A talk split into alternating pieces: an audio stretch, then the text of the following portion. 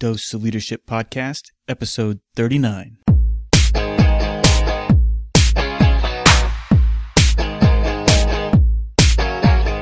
Welcome to another episode of the Dose of Leadership Podcast, the show that brings you inspiring and educational interviews with today's most relevant and motivating leaders.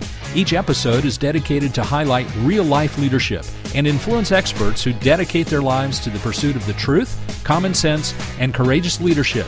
And now, here's your host, Richard Ryerson. Hey everybody, Richard Ryerson here. Welcome to the show. Thanks for tuning in to another episode of the Dose of Leadership Podcast.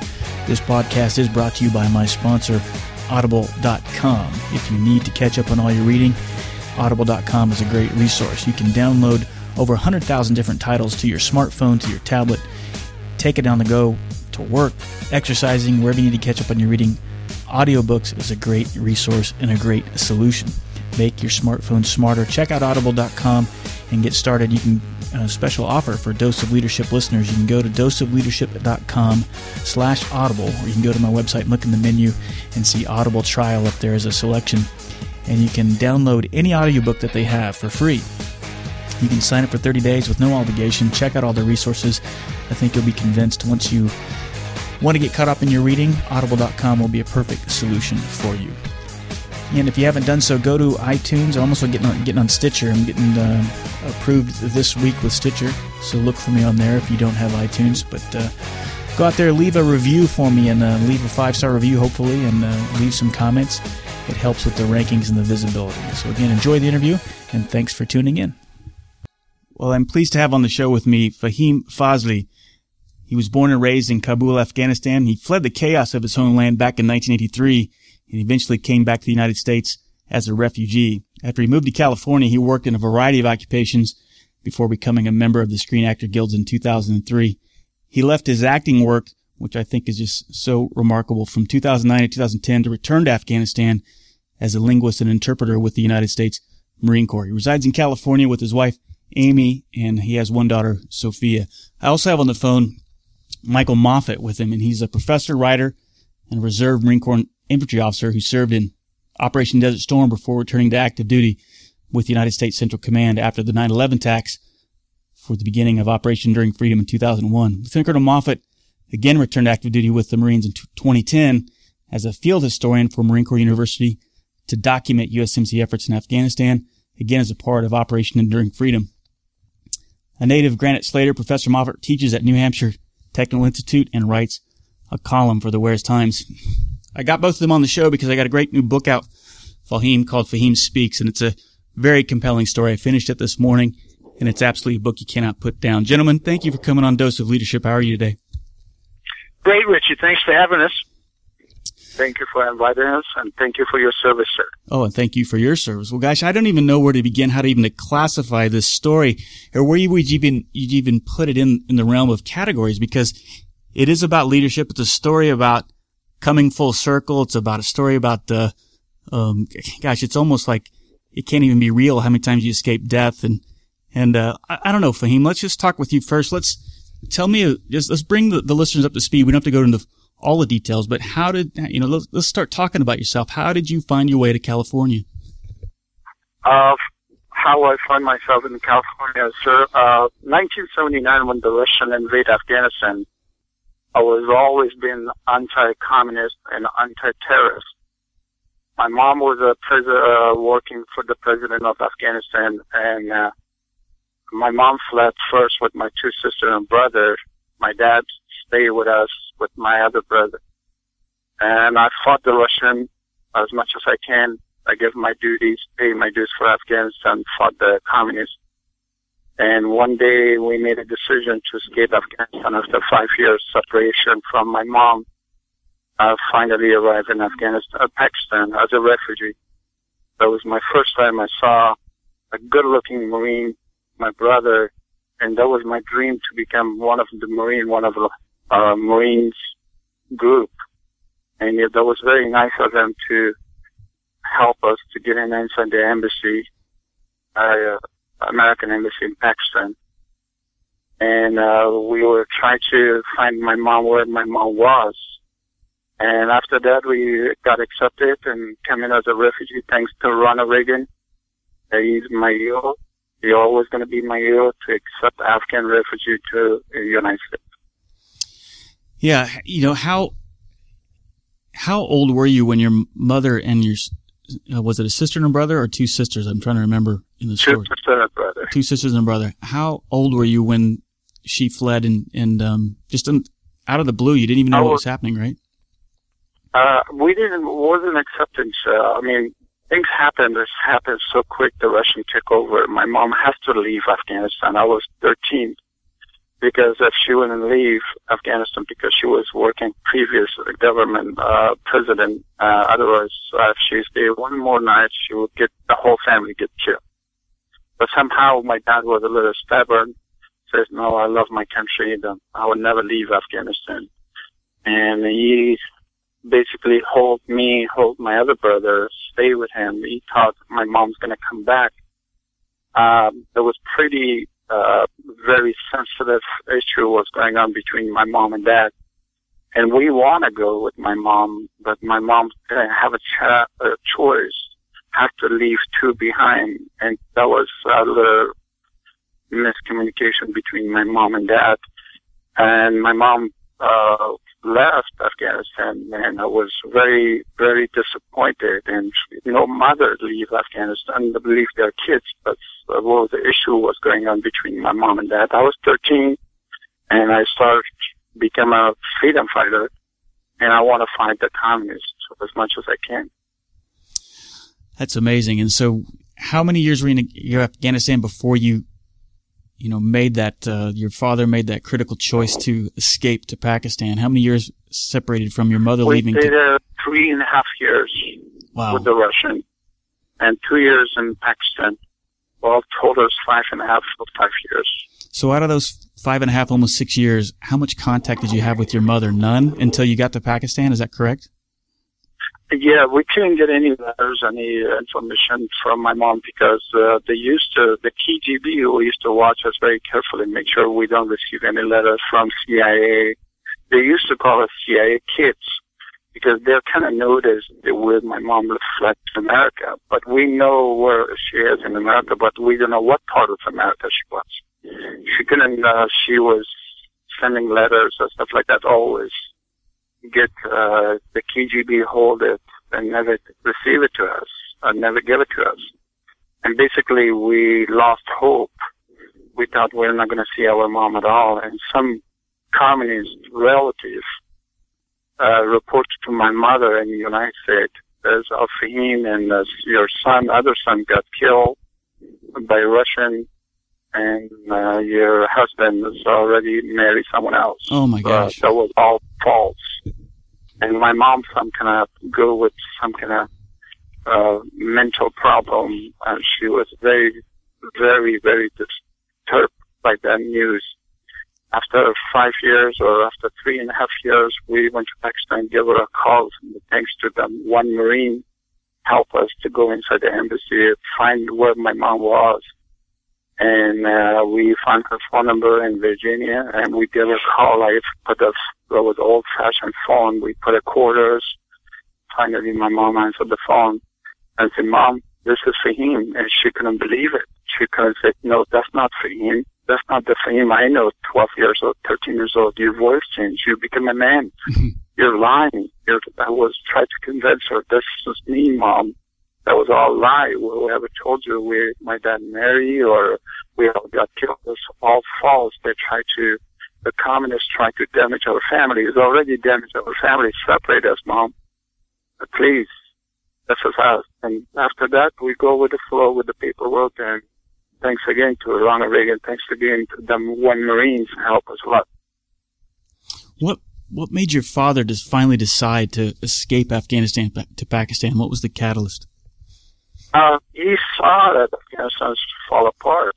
He thought he has a very stubborn personality. He says, no, we're Afghan. We're going to defeat defeat the British, the Mughal, the Genghis Khan, Alexander the Great. We will defeat the Russian too. And my mom took 2 months, but the Russian couldn't get defeated almost for 10 years. But he made a decision. He was going to get forced by communists to tell him, why don't you put your kids, which is me and my other brother, to put it in communist school, send them to Moscow to get brainwashed, come back as a communist. And my dad one day did ask us, he said, do you guys want to go to Russia? Do you guys want to go to learn how to become communist? And I had a tears on my eyes. I'll never forget that. I'm saying, no, we want to go see my mom. And when he surprised us, he surprised us one morning, 5 a.m, he says, son, ready to go. And we walked 7 days, 7 nights, all these Hindu Kush mountains. We arrived in Balakchanab, Pakistan.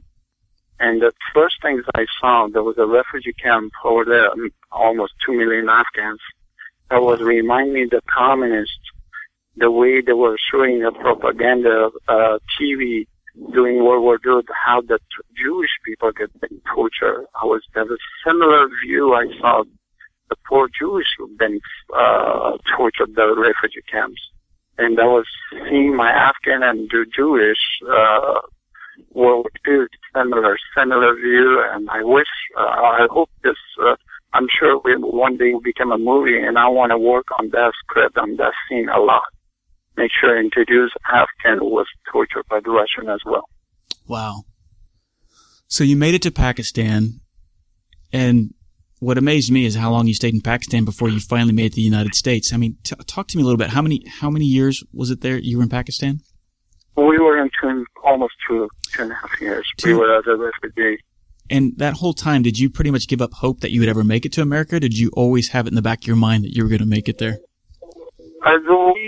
We heard a lot of negative energy. We hear a lot of negative from people around us. It says, no, it's going to be hard for you. It's going to be hard for you to go to Afghanistan. It's hard. Oh, to United States, I apologize.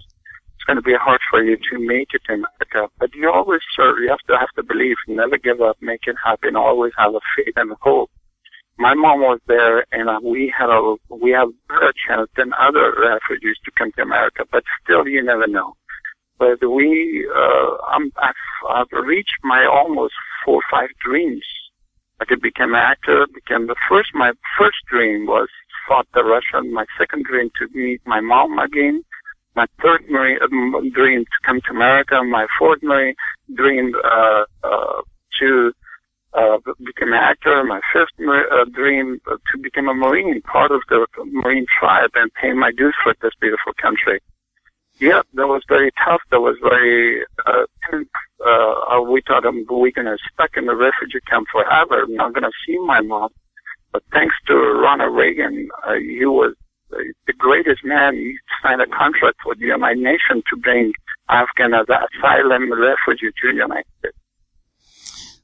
Yeah, so you made it to the United States. You finally did. Tell us a little bit about how it was almost like stepping onto another planet. I mean, you make it to New York City, I believe, as you came in and talked to me. I arrived in New York City, which is totally different culture, different building, more modern. I never see a woman with legs. I never see different language. I never see freeways in my life. I never see.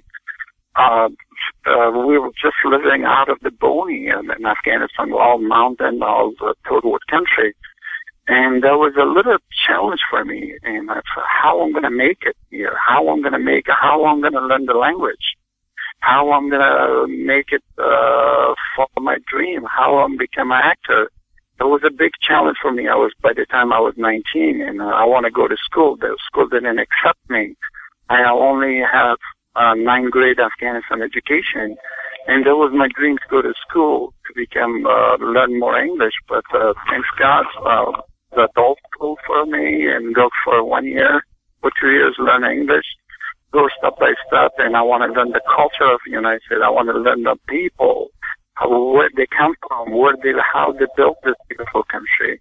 And I will always have a respect for this country, because the way they give us shelter from the communists, they give us green card, they give us citizenship, they give us social security. And I always was in the back of my mind, make sure I pay my dues one day. But it does pay my dues after 25 years, and I pay my dues and go to help the Marines and pay my tax for this beautiful country. And, sir, I would never turn my back for this country, because this country saved me from the communists. And I always appreciate this country. I will always be faithful for this country. When I became a citizen in 95, and I raised my arm, I raised my hand to front of the judge. The judge says, would you protect this country? Yes, I would love to protect this country. And after 9/11, I saw they need my language. They need my knowledge. I was speaking 4 or 5 languages for Afghanistan. If I go over there, help this beautiful country with U.S. Marine, I can save up a Marine. I can save the civilians and come back, keep my heads up. Yeah, you know, I'm at a loss for words, to be quite honest, because it's refreshing to me to hear, and especially after reading your book and knowing the insight and knowing what you've seen. And I look back at my Marine Corps experiences, and I remember I never really, the first time I left the United States, and I saw all kinds of places, poverty like I've never seen before. And just that short exposure certainly puts you a different perspective and helped me appreciate the country anymore. I've always appreciated and loved this country, but you, and like you said, you've cheated death so many times, fighting the communists, making that trek to Pakistan. You finally make it over here. You start to see success in California. You start to get some acting jobs. You start to get paid. You meet a wonderful woman. You have a daughter. You get married. And then all of a sudden you make this decision, which I just find truly amazing. In 2009 and 10, like you said, you felt like you owed this country something, and you went back and volunteered with the Marines to be an interpreter. Mike, is that how you got in touch with Fahim? Tell us a little bit about how you got in touch with Fahim. Yeah, sure, Rich. I ran into Fahim in Afghanistan. I was there in 2010 as a field historian, lieutenant colonel with the Marine Corps University. And I was traveling around Helmand Province, going from outpost to outpost, just meeting Marines and getting some photos and recording interviews while their operations were still fresh in their minds as a field historian. And I had heard that Third Battalion, Fourth Marines, 3-4, was doing an operation up in the northern part of the Helmand Province, and so I went up there and I rode with this company out towards Bakwa, west of Delaram, for this operation, and came back to Delaram, where the battalion headquarters was, and there was an event there that Fahim was doing some translating at. The district governor or sub-governor. And anyway, after this little event, there was a little banquet of sorts, a humble little banquet in the battalion conference room, and I happened to sit across the table from Fahim Fazli. And somebody had mentioned that he was a Hollywood actor, which got my attention because, that's kind of a sexy thing, at least right. A lot. I'm sure in real life, I'm sure it's a grind many times, but it has a glamorous aspect to it, to some of us who like movies. And so I was thinking, why is he here? And I found out a little bit about some of the movies that he'd been in and TV shows. Of course, he was typecast as a bad guy.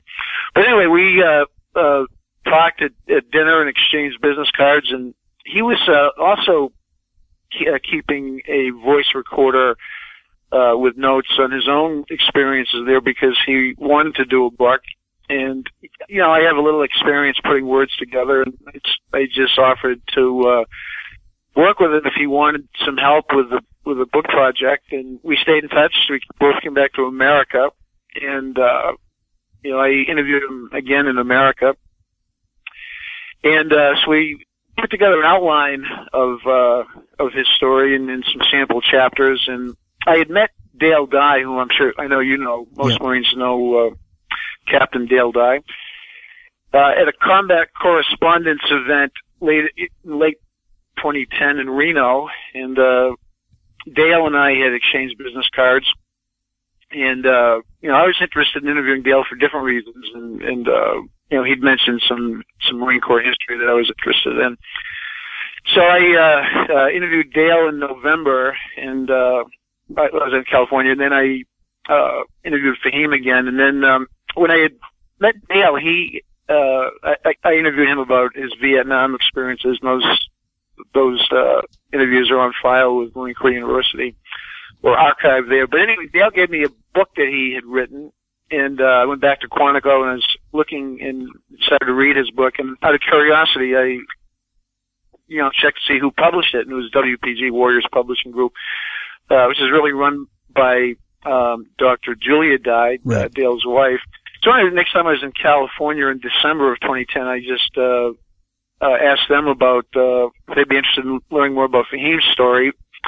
And they were initially somewhat intrigued. I kind of had to sell them a little bit on the concept. And they looked at the sample chapters and the outline, and they I think obviously they saw there was something there. You know, Fahim is an actor, and working with the Marines was a really good fit, I think, for Warriors Publishing, being run by Marines and with that Hollywood connection. So they, Dr. Dye made us work pretty hard for quite a while to show that we were serious, which we certainly were, and she worked very hard as well as we went back and forth. And I know you've interviewed Dr. Julia for your program. So anyway, we spent about over a year going back chapter after chapter and iteration after iteration, and we finally last year finished the book and got it out there, and we're thrilled that it won the award for top biography, Golden Medal for top biography from the MWSA, Military Writers Society of America, and it's since been nominated for Book of the Year with the OHA, the Oral History Association. We'll find out more about that later this year. So that, real quick, Rich, is the story of Fahim and how we got this book out there. Well, it's a great book. You should be proud of it, both of you. It's like I said, it's a very compelling story. It's like I said, it's hard to put into a category, really. You know, this podcast is about leadership, but it's also more importantly about the pursuit of the truth. And what I really appreciate the fact, again, Fahim, that you, as a citizen, you put aside your successful career as an actor in Hollywood. You left your wife, you left your daughter, and what you felt like you wanted to give back to your country, and like you have so eloquently stated in this interview, that you felt like has given you a lifetime of opportunities here. So my thanks to you and my hats off to you for that.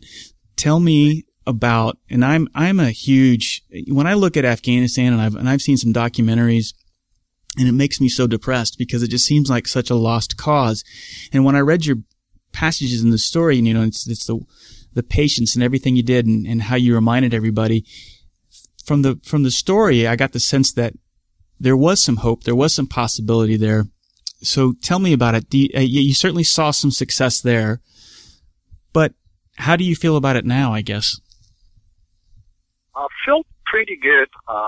When I was with my U.S. Marine, my tribe, which is, I call them my brothers, and Helmand Province and Delaram, Lebanon, all these places, Bagua, we saw Marines brought a road for them.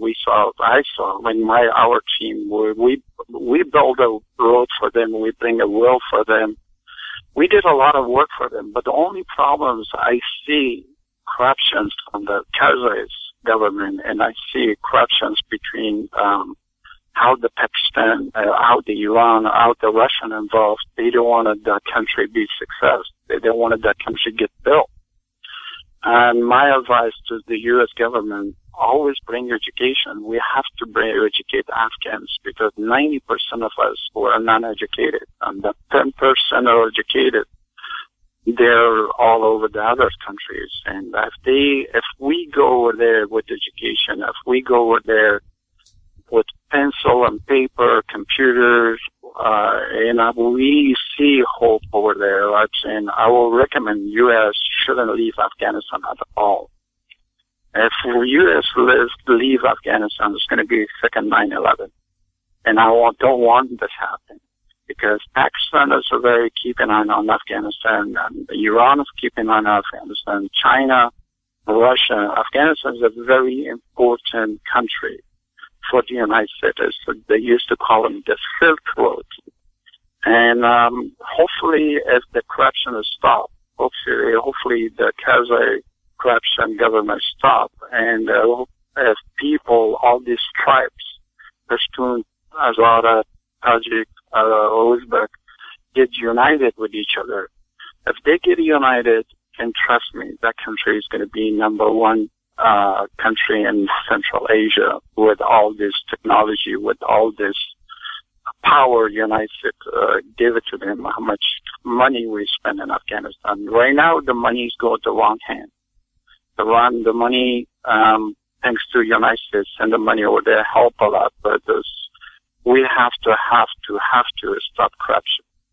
Otherwise, our monies get wasted over there. Yeah, but I guess that's the part that depresses me, because it seems so overwhelming. And just even looking at your example when you went over there and you were so persistent and you were so patient and you finally got the trust.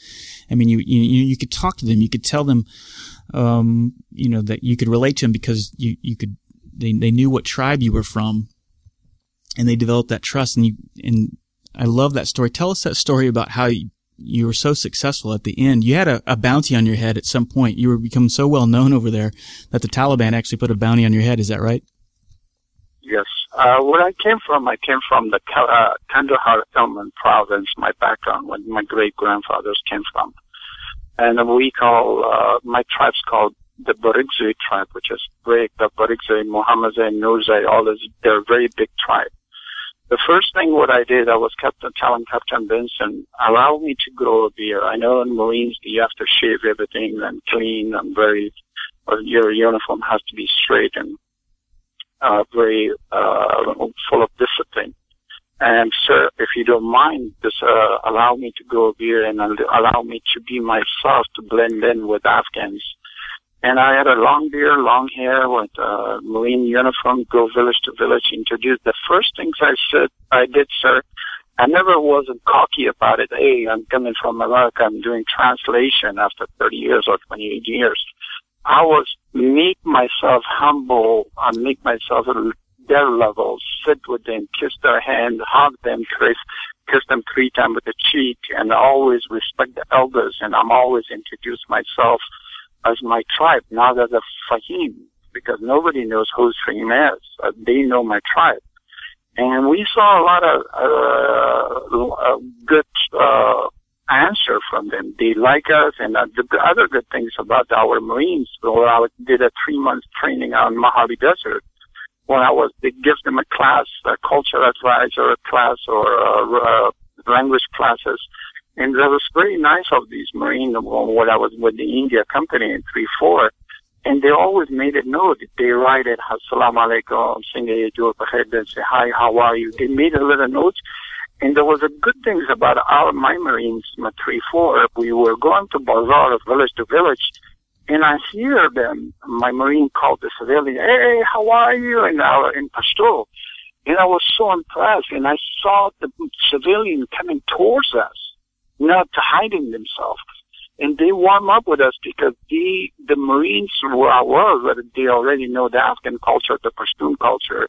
And that was we're very happy. We got invited a lot of lunch. We got invited a lot of breakfast, and people welcome us because we learned a couple of words, and I introduced my tribe, and I was always to introduce myself. This is my captain. This is my colonel, this is my general. I'm always introducing him. I was make sure I translate each word come out from the Marines. I will make sure I translate right away, or each word coming from the civilian right away and translate it.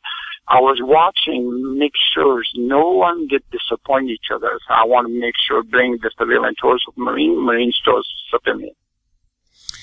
I mean, that's very encouraging to me, and I love that. I'm curious to see what you think about. Does that, you seem like almost an exception. Even in your book, you talk about how some of the other interpreters didn't necessarily look at it the same way. They didn't view the United States the same way. They didn't view it as some of them felt entitled, as you said in your book. So how do you think it is now, a couple of years removed after you've been there? Do you think some of the legacy that you left there is still going, or do you think it's reverting back the other way? Sure. First of all, I was very disappointed all those 10 Marines, 10 translator quit. If you come into this country, if you want to go pay your dues with the most beautiful Marine, the most powerful military, you have to, when you sign the paper, you have to go all the way.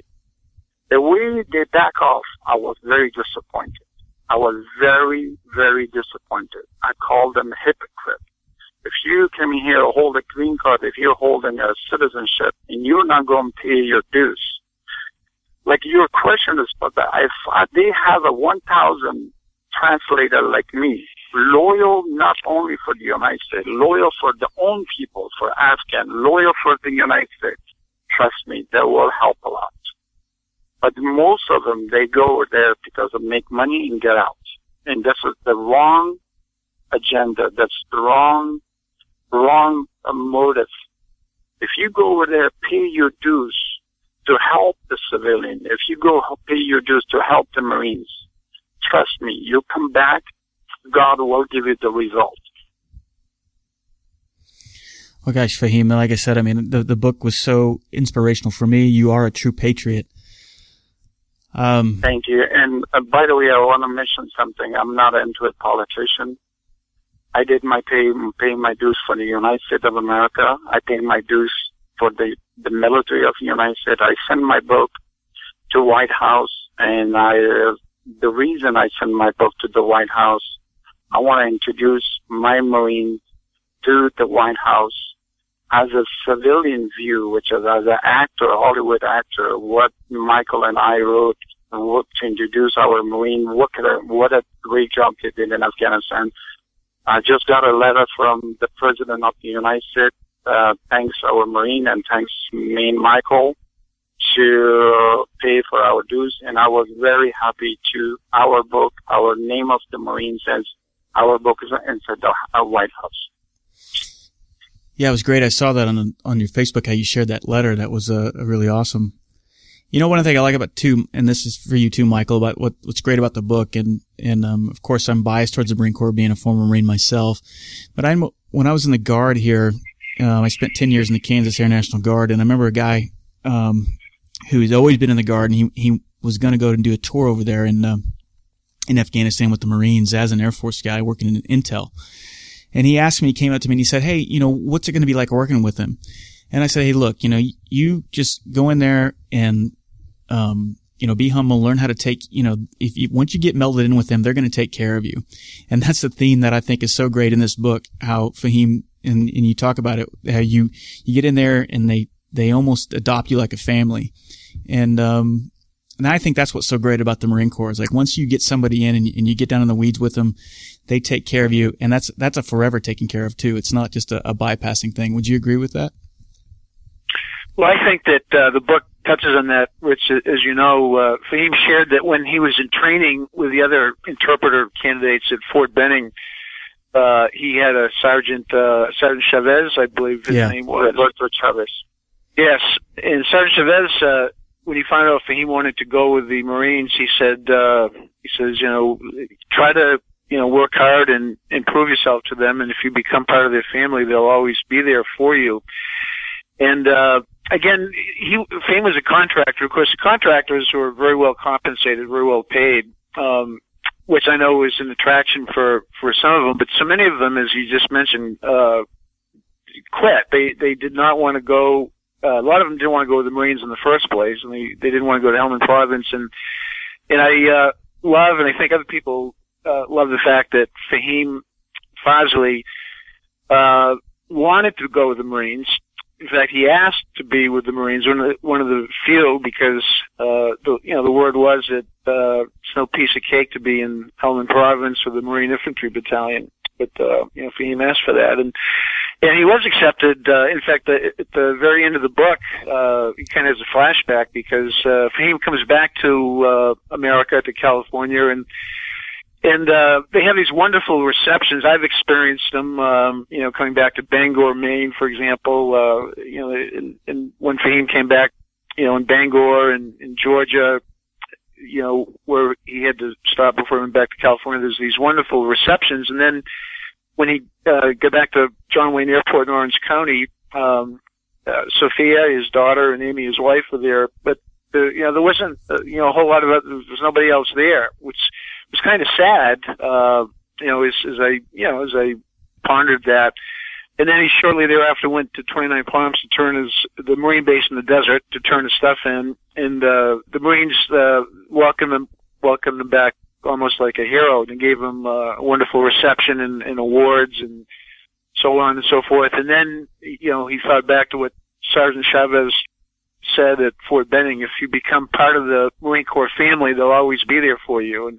And that was very, very moving for me to picture and to imagine as Fahim described it. Yeah, me too.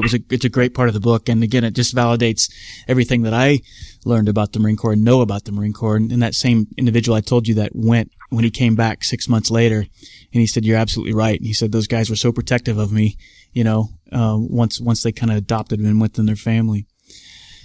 I don't know, what a great book. And there's so many lessons to be learned from a leadership perspective. I mean, you know, of sacrifice, of putting the team forward, putting something, a larger purpose than yourself forward. All of that's encapsulated in this story, Fahim. And I can't thank you enough for your sacrifices that you've made. And, again, you're a true hero of mine. And, again, I can't thank you enough for your service.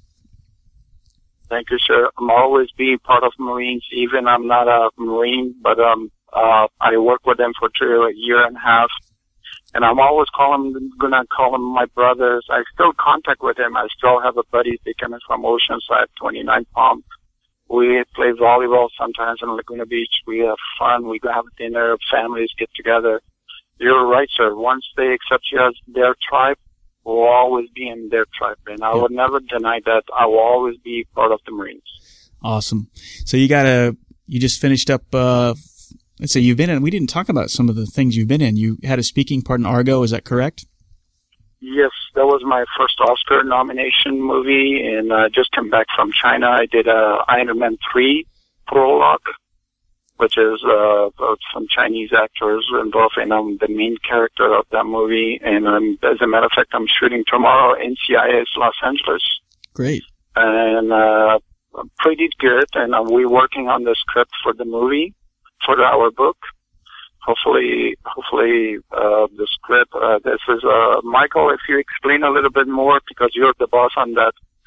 Please. Yeah, well, I wouldn't say I'm the boss on that piece, but other than I'm doing some very, very early preliminary organization of a concept in what they call a treatment, a one sheet and a pitch package that. You know, there's certain things that you can research ahead of time in terms of like movies and you know, how the story might be developed. So I'm finishing up the preliminary, package proposal to send back out to Warriors, Inc., Warriors Publishing Group. And they have a new partnership with a company called Open Road that helps to raise awareness about possible projects.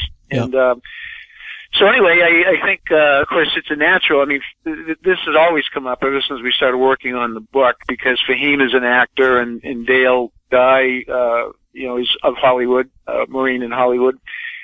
So it'll be one of many, many countless proposals floating around out there. But I really believe in Fahim's story, I think there's some destiny here that hopefully will unfold and his story that's in the book. Of course, you were talking earlier, Rich, about what kind of a story is it? Well, it's an adventure story, it's a love story, it's a war story, it's a Hollywood story. There's so many. Yeah, there's so many things wrapped up in it. That's why I said it's hard to even. I don't know. Again, maybe I'm just. We're supposed to name the book Full Circle, where I came from, I go back from. But we googled Full Circle. There was a million names with it, and I was telling Michael Moffett and our publisher, we don't want to bury this book. We have to name this. And our publisher, Dr. Julia, come out with the name Fahim Speaks, and they have their own translation how they made Fahim Speak. I did my own translation, Fahim Speak. I went to Afghanistan with U.S. Marine, the best military in the United States. What I saw and bring my story back, what I saw in my troop, and as I'm going to speak about them, I want to introduce my Marine to around the world, around the United States, who they are, how I become a part of them, how I become a family with them, how I fall in love with them, how they were loyal to me, I was loyal to them. That's how I translated Fahim Speaks about Marines. Yeah, but and Michael has his own translation, which is Michael. If you explain a little bit, please. Yeah, like Fahim said, Dr. Julia was the one who came up with the idea for Fahim Speaks, and it encapsulates a number of different things. One part of it for Hollywood people, when Fahim finally got his SAG card, SAG, Screen Actors Guild card, he was eligible for speaking roles. It wouldn't have to be like a background extra anymore.